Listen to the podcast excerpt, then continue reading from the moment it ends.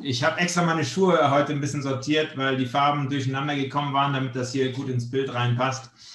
Aber ähm, ja, ich freue mich, dass wir heute dritten Advent zusammen feiern. Ich will euch jetzt schon einladen äh, für unseren äh, Weihnachtsgottesdienst. Dieses Jahr ist ja irgendwie alles anders und auch wie wir Weihnachten planen. Normalerweise gehen ja alle guten Deutschen an Weihnachten in die Kirche. Dieses Jahr machen sie wahrscheinlich noch nicht mal das. Ja, also äh, aufgrund von Corona. Äh, deswegen werden wir am 24. Dezember um 16 Uhr einen kurzen Zoom-Gottesdienst haben. Maximal 40 Minuten für die ganze Familie.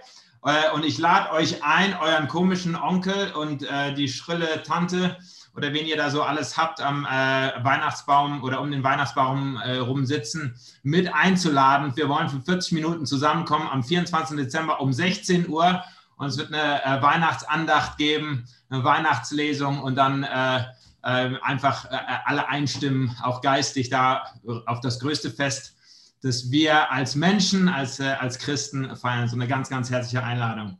Ja, ich will heute zum Thema kommen. Äh, Shocking News, das ist ja nicht besonders sexy, um dazu einzuladen, bei einem Gottesdienst darüber zu sprechen. Und trotzdem ist das Thema genau passend zu dem, was wir eben äh, vom Fabio gelesen haben. Und lass mich aber vielleicht mal so anfangen äh, und nochmal die persönliche Frage stellen, ob ihr schon mal äh, richtig schlechte Nachricht äh, bekommen habt.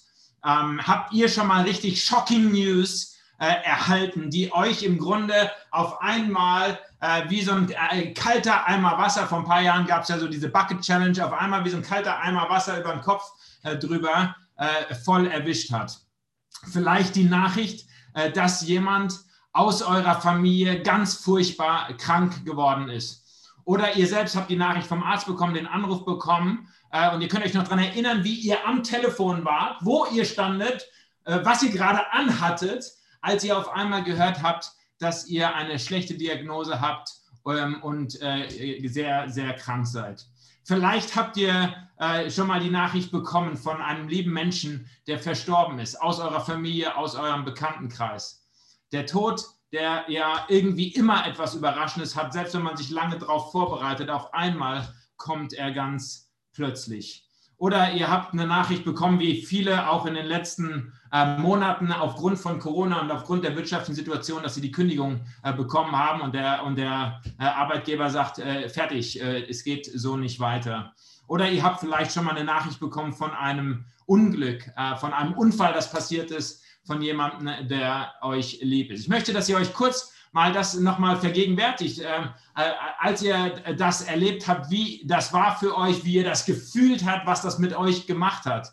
Ähm, ähm, weil, weil das ist was, ich sag mal, was, was ganz Menschliches und auch etwas, wozu unser Glaube etwas zu sagen hat, wenn wir auf einmal übermannt sind, überrollt werden mit schlechten Nachrichten.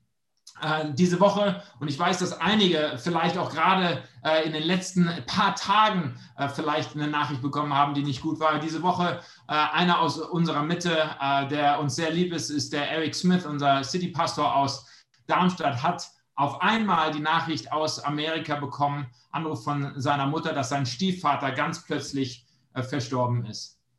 Und äh, er war zwar schon eine ganze Weile äh, krank gewesen und, und nicht, nicht fit, ähm, aber auf einmal, und das kam wirklich dann ganz plötzlich, ähm, ähm, hat die Mutter ihn äh, tot aufgefunden. Ähm, äh, der, der, Eric hat das am Donnerstagmorgen gehört ähm, als eine Schocknachricht und ist im Grunde direkt äh, äh, online gegangen, hat sich einen Flug rausgesucht, um nach Amerika zu fliegen, saß drei Stunden später auf der Maschine nach Chicago ich habe gestern noch mit ihm äh, telefoniert. Ähm, ja, überhaupt nicht einfach, äh, damit irgendwie umzugehen, mit der Mama jetzt zusammen zu sein.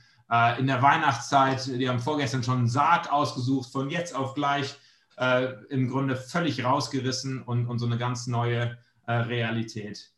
Ähm, Teil des Lebens ist es, dass wir auch Nachrichten bekommen, die ganz, ganz äh, furchtbar sind ähm, und die uns völlig nah gehen, unter die Haut gehen und Menschen unter die Haut gehen, die uns lieb sind.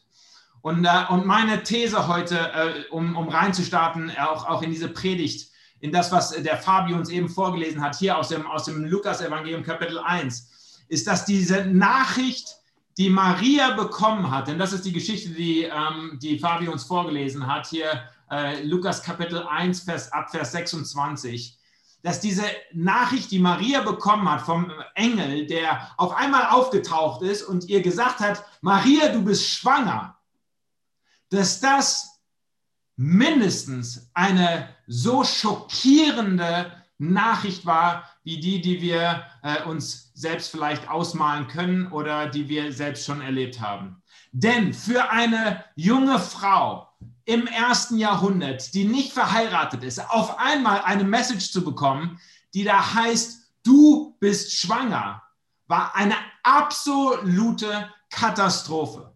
Ein absolutes Desaster, das sie übermannt hat und mit dem sie irgendwie klarkommen muss. Und ich will euch uns heute helfen und am Grunde anhand dieser Geschichte helfen, wie Maria damit klargekommen ist. Aber äh, vielleicht, äh, um uns so ein bisschen diese Szene nochmal vor Augen zu führen, will ich euch ein Bild zeigen. Äh, eigentlich ist es ein Gemälde, ein sehr, sehr berühmtes Gemälde äh, von Leonardo, äh, Leonardo da Vinci. Ähm, das ich vor einigen Jahren in den Uffizien äh, gesehen habe. In Florenz ist dieses Gemälde ausgestellt in italienischer Annunciazione, die Verkündigung äh, im Grunde die Szene, wo der Engel auftaucht bei Maria äh, und ihr diese Nachricht überbringt, du bist schwanger. Und Leonardo hat diese, diese Szene im Grunde, äh, die ja eigentlich in Israel stattfindet, reingeblendet in seine Toskana. Ja, also ihr seht hier die Toskana im Hintergrund äh, mit den Zypressen, eine malerische Landschaft, da sind unten noch ein paar Boote am, am Ufer, äh, ganz herrlich. Äh, und er hat äh, hier eine, eine, ich sag mal, eine, fast eine romantische Szene äh, dargestellt, wie Maria da ganz stoisch sitzt, im Grunde ähm, aufrecht sitzt an, einem, an einem Marmortisch, der auch nicht aus Israel kommt, sondern aus der Toskana. die, die Lilie, die der Engel hier in der Hand hält, ist auch das Wahrzeichen der Stadt Florenz.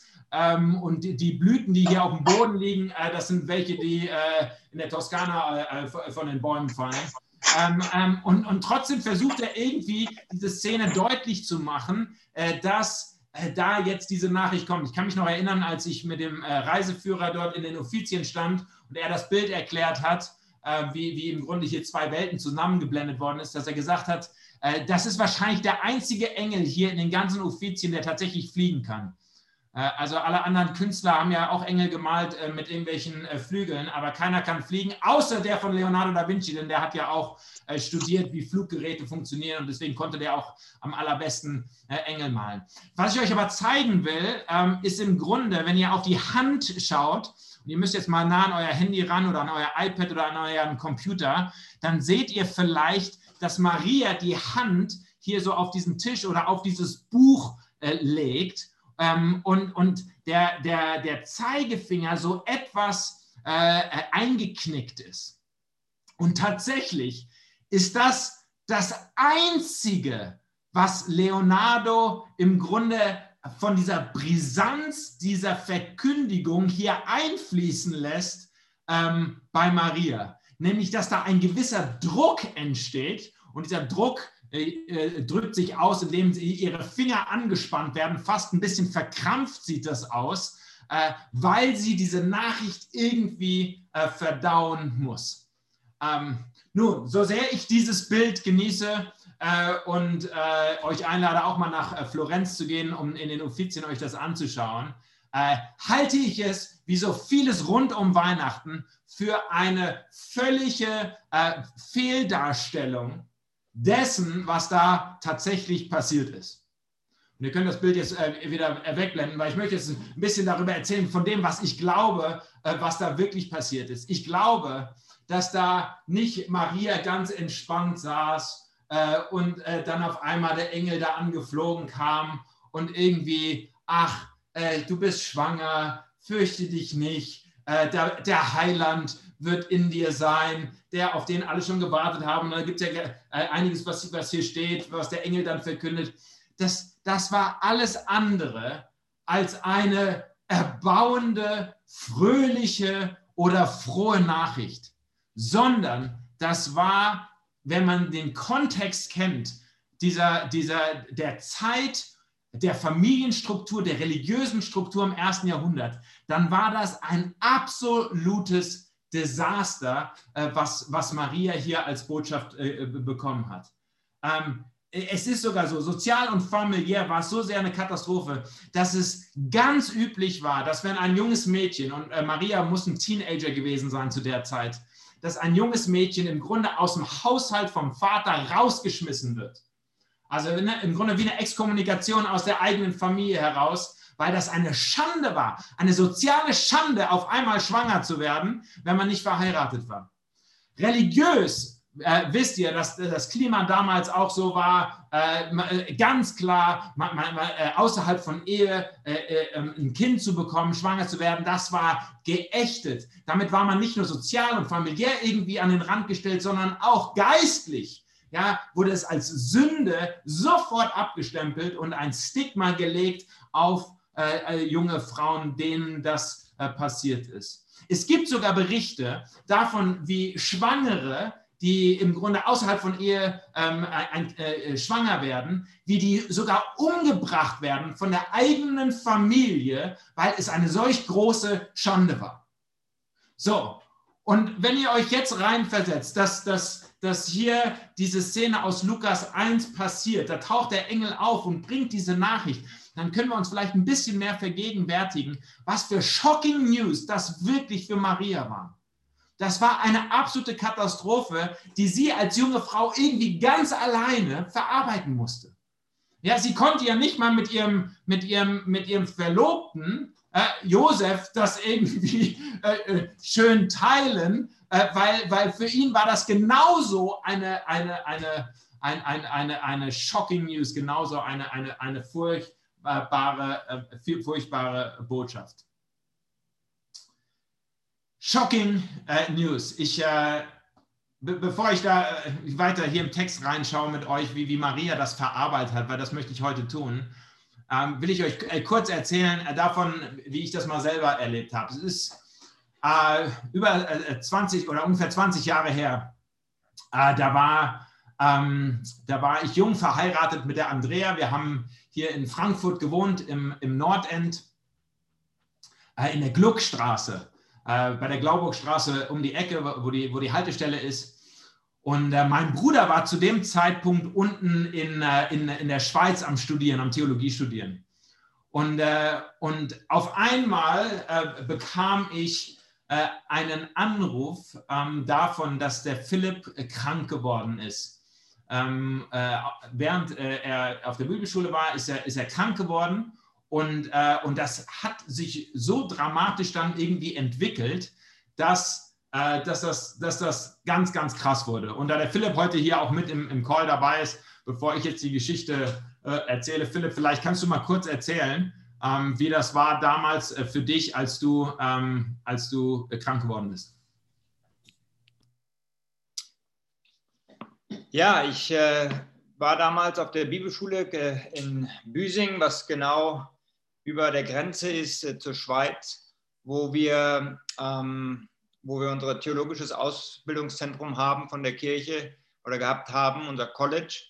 Und äh, es war so, dass ich von einem äh, auf den anderen Augenblick richtig, äh, richtig krank wurde und, äh, und ich den Notarzt gerufen habe. Und der Notarzt hat äh, mich angeguckt und hat gesagt, ach, das wird schon, schlaf dich mal aus.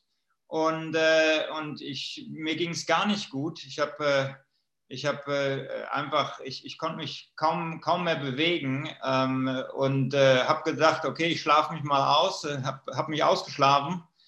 Aber am nächsten Tag ging es mir immer noch nicht besser, so dass ich jetzt nicht den Kranken, äh, nicht den Notarzt gerufen habe, sondern direkt einen Krankenwagen, weil ich nicht genau wusste, wie, ich da, wie ich da weitermachen soll.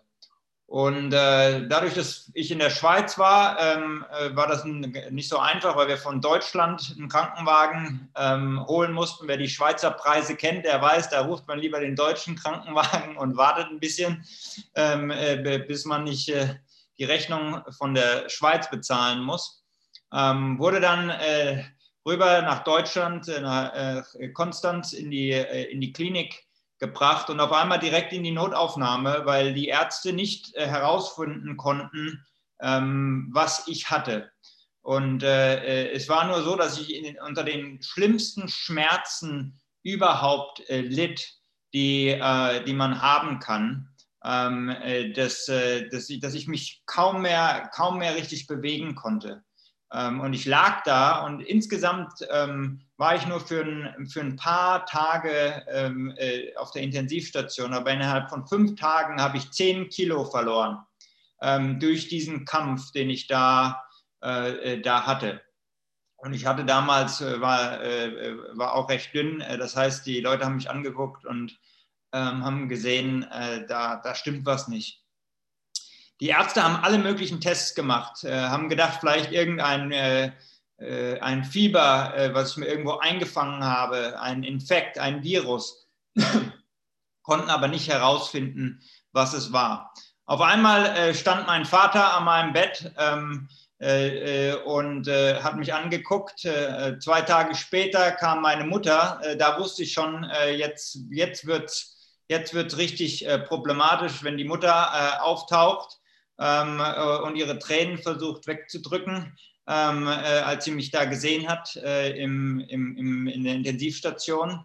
Als dann mein Bruder kam, wusste ich, jetzt habe ich ein Problem, weil mein Bruder, der 500 Kilometer fährt, um mich zu besuchen, äh, ist, ist, äh, ist schwierig. Der guckt mich an und sagt, nur damit ihr die Liebe meines Bruders versteht, Philipp, bitte zieh doch deine Decke über deinen Fuß, die hängen da gleich ein, ein Schild dran. Das war das Erste, was er mir gesagt hat als Ermutigung. Ähm, meine Organe sind äh, stündlich, äh, die Werte sind stündlich schlechter geworden. Ähm, äh, so, so, schlecht, dass äh, man überlegt hat, mich mit dem Helikopter nochmal in eine Spezialklinik zu fliegen. Ähm, aber die Leute, die Ärzte nicht gedacht haben, dass ich das äh, überleben werde, alleine den Transport. Äh, ich kann mich noch an den Moment erinnern, wo vier oder fünf Ärzte oder drei, vier Ärzte und drei Krankenschwestern um mein Bett herumstanden und einfach nur den Kopf geschüttelt haben. Und ich weiß nicht, äh, äh, ob hier ein Arzt dabei ist, aber ich sage euch, das ist kein gutes Zeichen. Es gibt keine Motivation. Äh, äh, das war nämlich ein Moment, wo ich kurz aufgewacht bin und ich sehe einfach nur vier, fünf Ärzte den Kopf schütteln.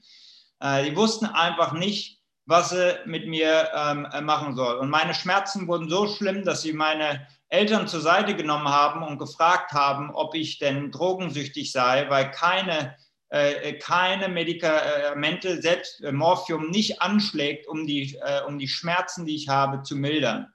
Äh, worauf meine Eltern gesagt haben, also bevor er auf die Bibelschule gegangen ist, war noch alles in Ordnung. Wir können jetzt nicht garantieren, was auf der Bibelschule passiert ist. Ähm, es war wirklich so schlimm, dass ich an einem Moment äh, mein meinen Vater zur Seite genommen habe und ihm eigentlich gesagt habe, dass ich bereit bin zu sterben, weil ich lieber tot sein will, als das gerade zu erleiden, was ich gerade erleide.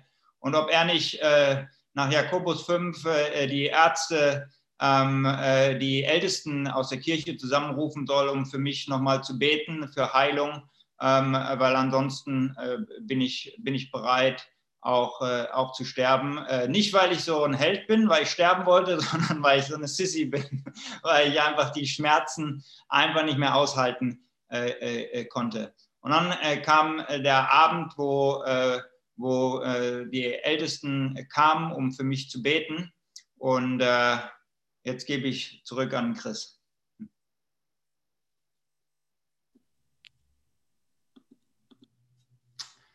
Ja, und ich äh, kann mich äh, noch erinnern, wie ich äh, den, den Anruf bekam äh, von, äh, von, meinem, von meinem Vater, der, der schon unten war. Ich war, wie gesagt, hier oben in, äh, im Nordend in, bei uns zu Hause.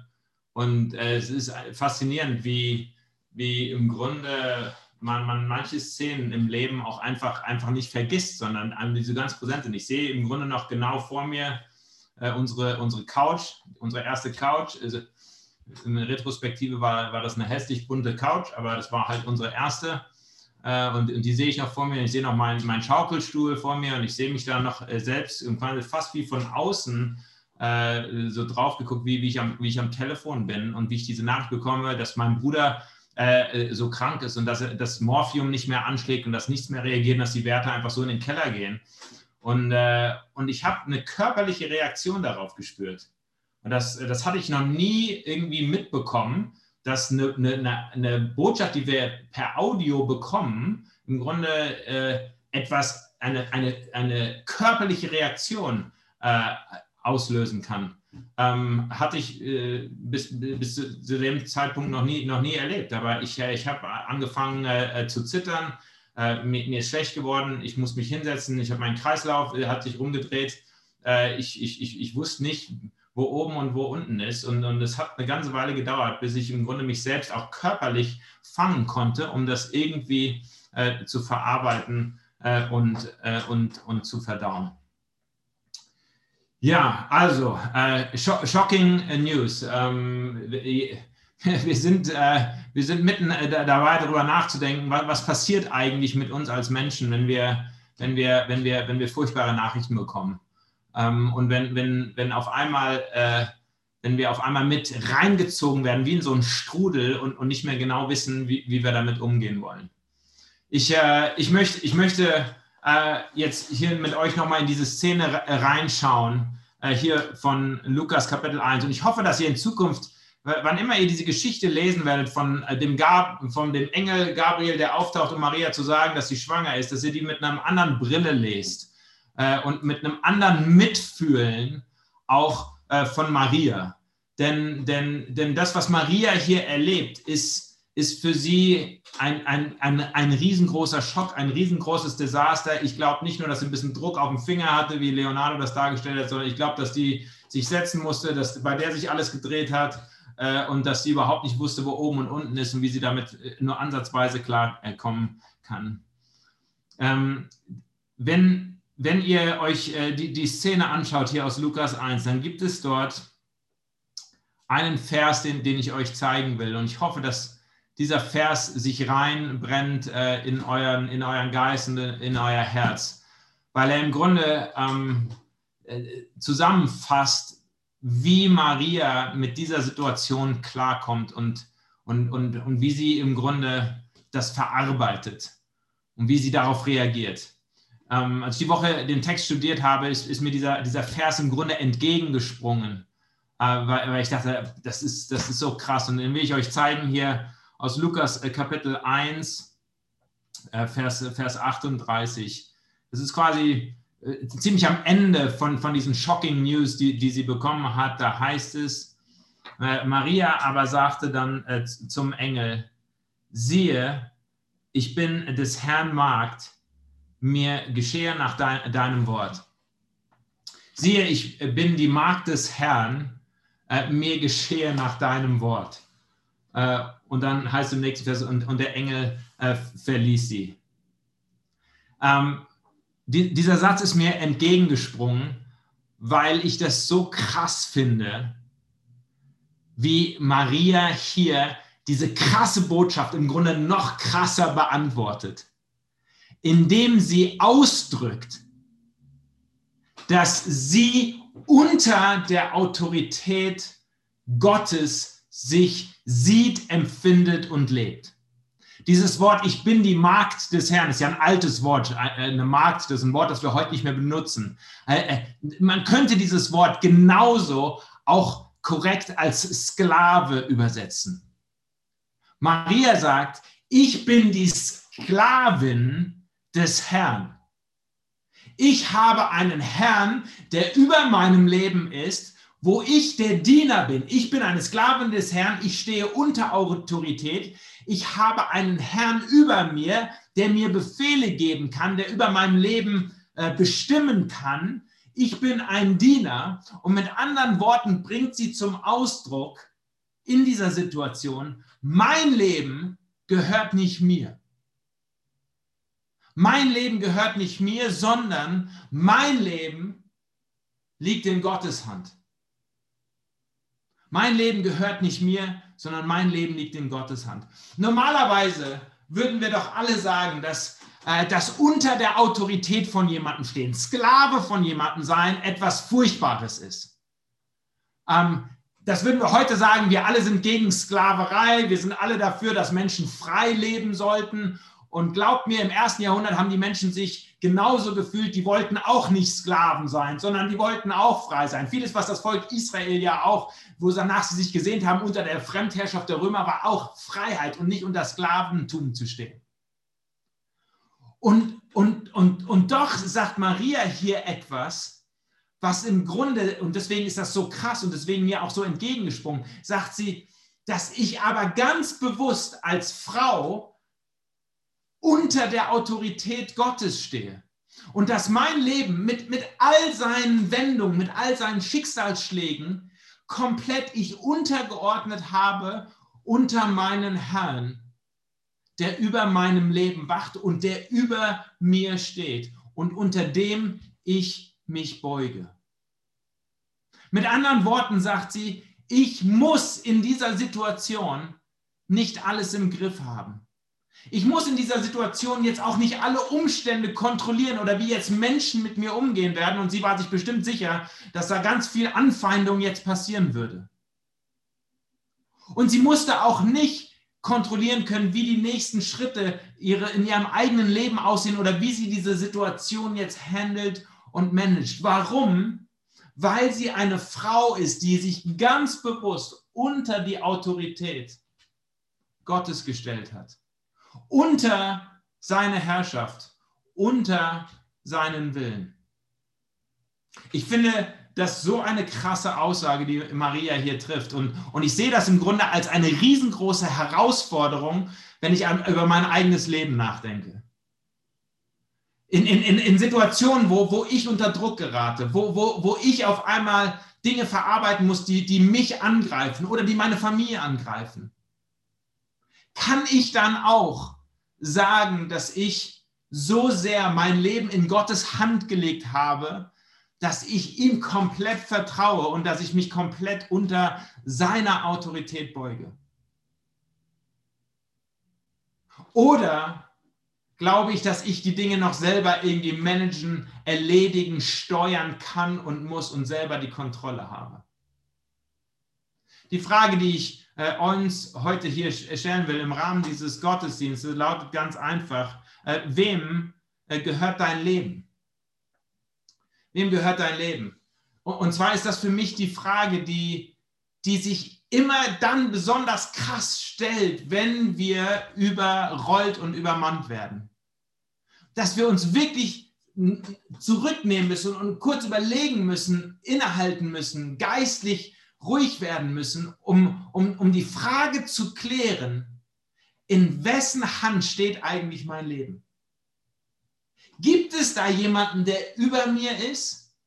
Oder bin ich die letzte Autorität?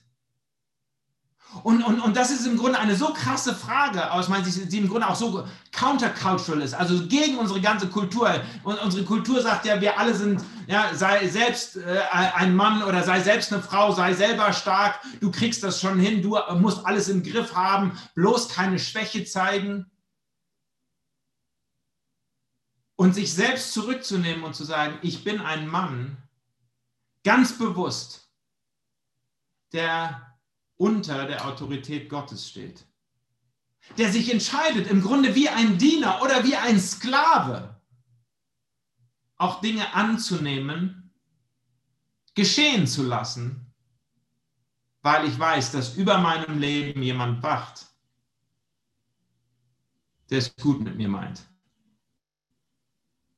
der auf mich aufpasst, der mich sieht, der mich begleitet der mich in dieser Situation jetzt nicht alleine lässt, sondern der für mich da ist. Ich glaube, dass hier in dieser Antwort von Maria ihr ganz, ganz tiefes Gottvertrauen zum Ausdruck kommt.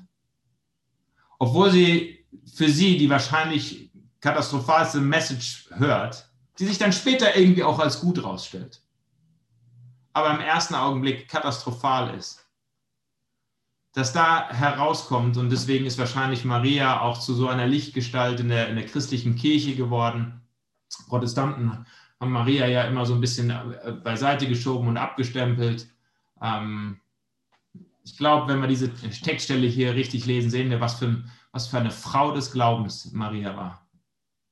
Was für eine Frau des Glaubens, was, was für ein Gottvertrauen da hintergesteckt hat, dass sie, dass sie verstanden hat, wem ihr Leben gehört und im Grunde damit äh, die Einladung ausgesprochen wird. Und die Einladung möchte ich heute aussprechen an uns. Wenn du gerade in irgendeiner Situation drin steckst, wo du nicht genau weißt, wie du es kontrollieren kannst oder wie du diese Umstände managst. Und es muss ja nicht unbedingt nur sein, weil du gerade eine ganz schockierende Nachricht bekommen hast, sondern einfach, weil das Leben herausfordernd ist, weil das Leben schwer ist, weil, weil, weil diese Zeit schwer ist, weil Corona irgendwie alles durcheinander gebracht hat, weil die Arbeitssituation schwer ist oder weil es in deiner Familie gerade schwer ist. Dass du dich heute daran erinnern darfst und wir uns alle daran erinnern dürfen und vielleicht auch mal nochmal neu beugen dürfen. Nicht, weil wir müssen, nicht, weil wir gezwungen werden, sondern weil wir uns ganz bewusst unter die Autorität und unter die Liebe Gottes stellen wollen. Und ihm sagen wollen, er ist derjenige, in dessen Händen unser Leben liegt, unsere Zeit steht und der alle Dinge besser, als wir sie je führen könnten. Ich möchte ähm, zum Abschluss äh, dieser Predigt äh, einladen, euch einladen, mit mir ein Gebet zu sprechen. Vielleicht für euch selbst, vielleicht aber auch für, für Menschen, wo ihr wisst, dass es gerade ganz, ganz schwer ist. Ich möchte auch beten für, für den Eric, der jetzt in den USA ist und der da jetzt versucht, mit der Familie gerade diese furchtbare Nachricht äh, zu verdauen, dass sein Stiefvater gestorben ist. Aber ich möchte euch einladen, dass, dass das Gebet, was wir jetzt zusammen sprechen, dass das ein Gebet des Glaubens ist und ein Gebet des Vertrauens. Ein Gebet des Vertrauens, wo wir etwas von unserer Kontrolle und von unserer Macht im Grunde abgeben und sagen, Herr, wir, wir, wir legen dir das hier hin, wer wir sind, was wir sind, und wir bitten dich, dass du über unserem Leben wachst. Du kannst uns navigieren, du kannst uns helfen, du kannst uns führen. Du weißt viel besser, was wir brauchen und wie wir durch diese Situation auch hindurchkommen. Vielleicht fallen euch Menschen ein, für die ihr jetzt ganz besonders beten wollt. Ich werde ein Gebet sprechen, aber ich will auch einen kurzen Augenblick der Stille geben, wo ich euch einlade, einfach auch besonders an die Menschen zu denken, die euch lieb sind oder wenn es euch gerade selber betrifft und ihr das vielleicht selbst nochmal festmachen müsst, dass ihr sagt, Gott, ich möchte mich, möchte meine, mein Leben wirklich in deine Hand legen. Ich möchte wirklich dir alles anvertrauen. Dann, dann wollen wir das gerade tun diesen Tag und diesen dritten Advent nicht einfach so vorbeiziehen lassen, nur mit ein bisschen Kerze anzünden oder ein bisschen Weihnachtsmusik im Hintergrund, sondern wirklich auch als einen geistlichen Punkt. Wem gehört dein Leben? Wem gehört dein Leben? Lass uns zusammen beten.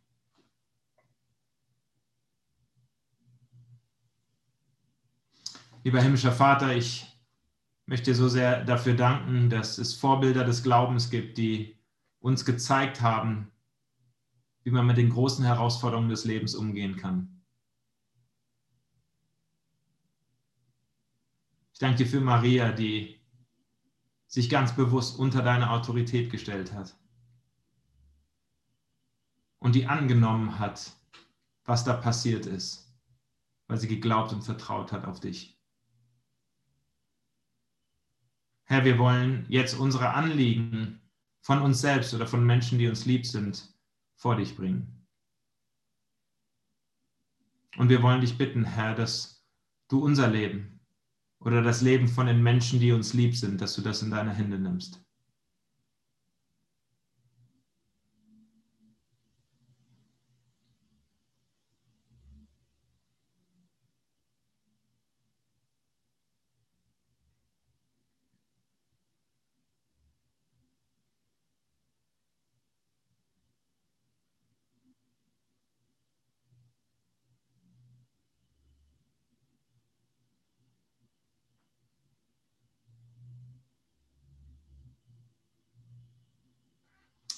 Ich möchte dich ganz besonders für den äh, Eric bitten und für seine Familie, für seine Mama, dass du ihnen jetzt ganz besonders nahe bist in diesen Tagen, wo sie den Verlust beklagen und betrauern. Ich möchte dich bitten, Herr, dass du ihnen Glauben ins Herz schenkst und dass sie spüren, dass du mit deinem Geist da bist. und dass du dich nicht entziehst aus den Problemen, die wir als Menschen haben, sondern ganz im Gegenteil. Die Botschaft von Weihnachten ist, dass du auftauchst inmitten unseres Chaoses. Meine Zeit steht in deinen Händen, heißt es in einem alten Kirchenlied. Ja, unsere Zeit steht in deinen Händen, lieber Herr. Wir beugen uns vor dir, nicht weil wir müssen, sondern weil wir wollen, weil wir dich erkannt haben als guten, liebenden Vater, der über unserem Leben wacht. Dein Reich komme, dein Wille geschehe, wie im Himmel, so auf Erden. Amen. Amen.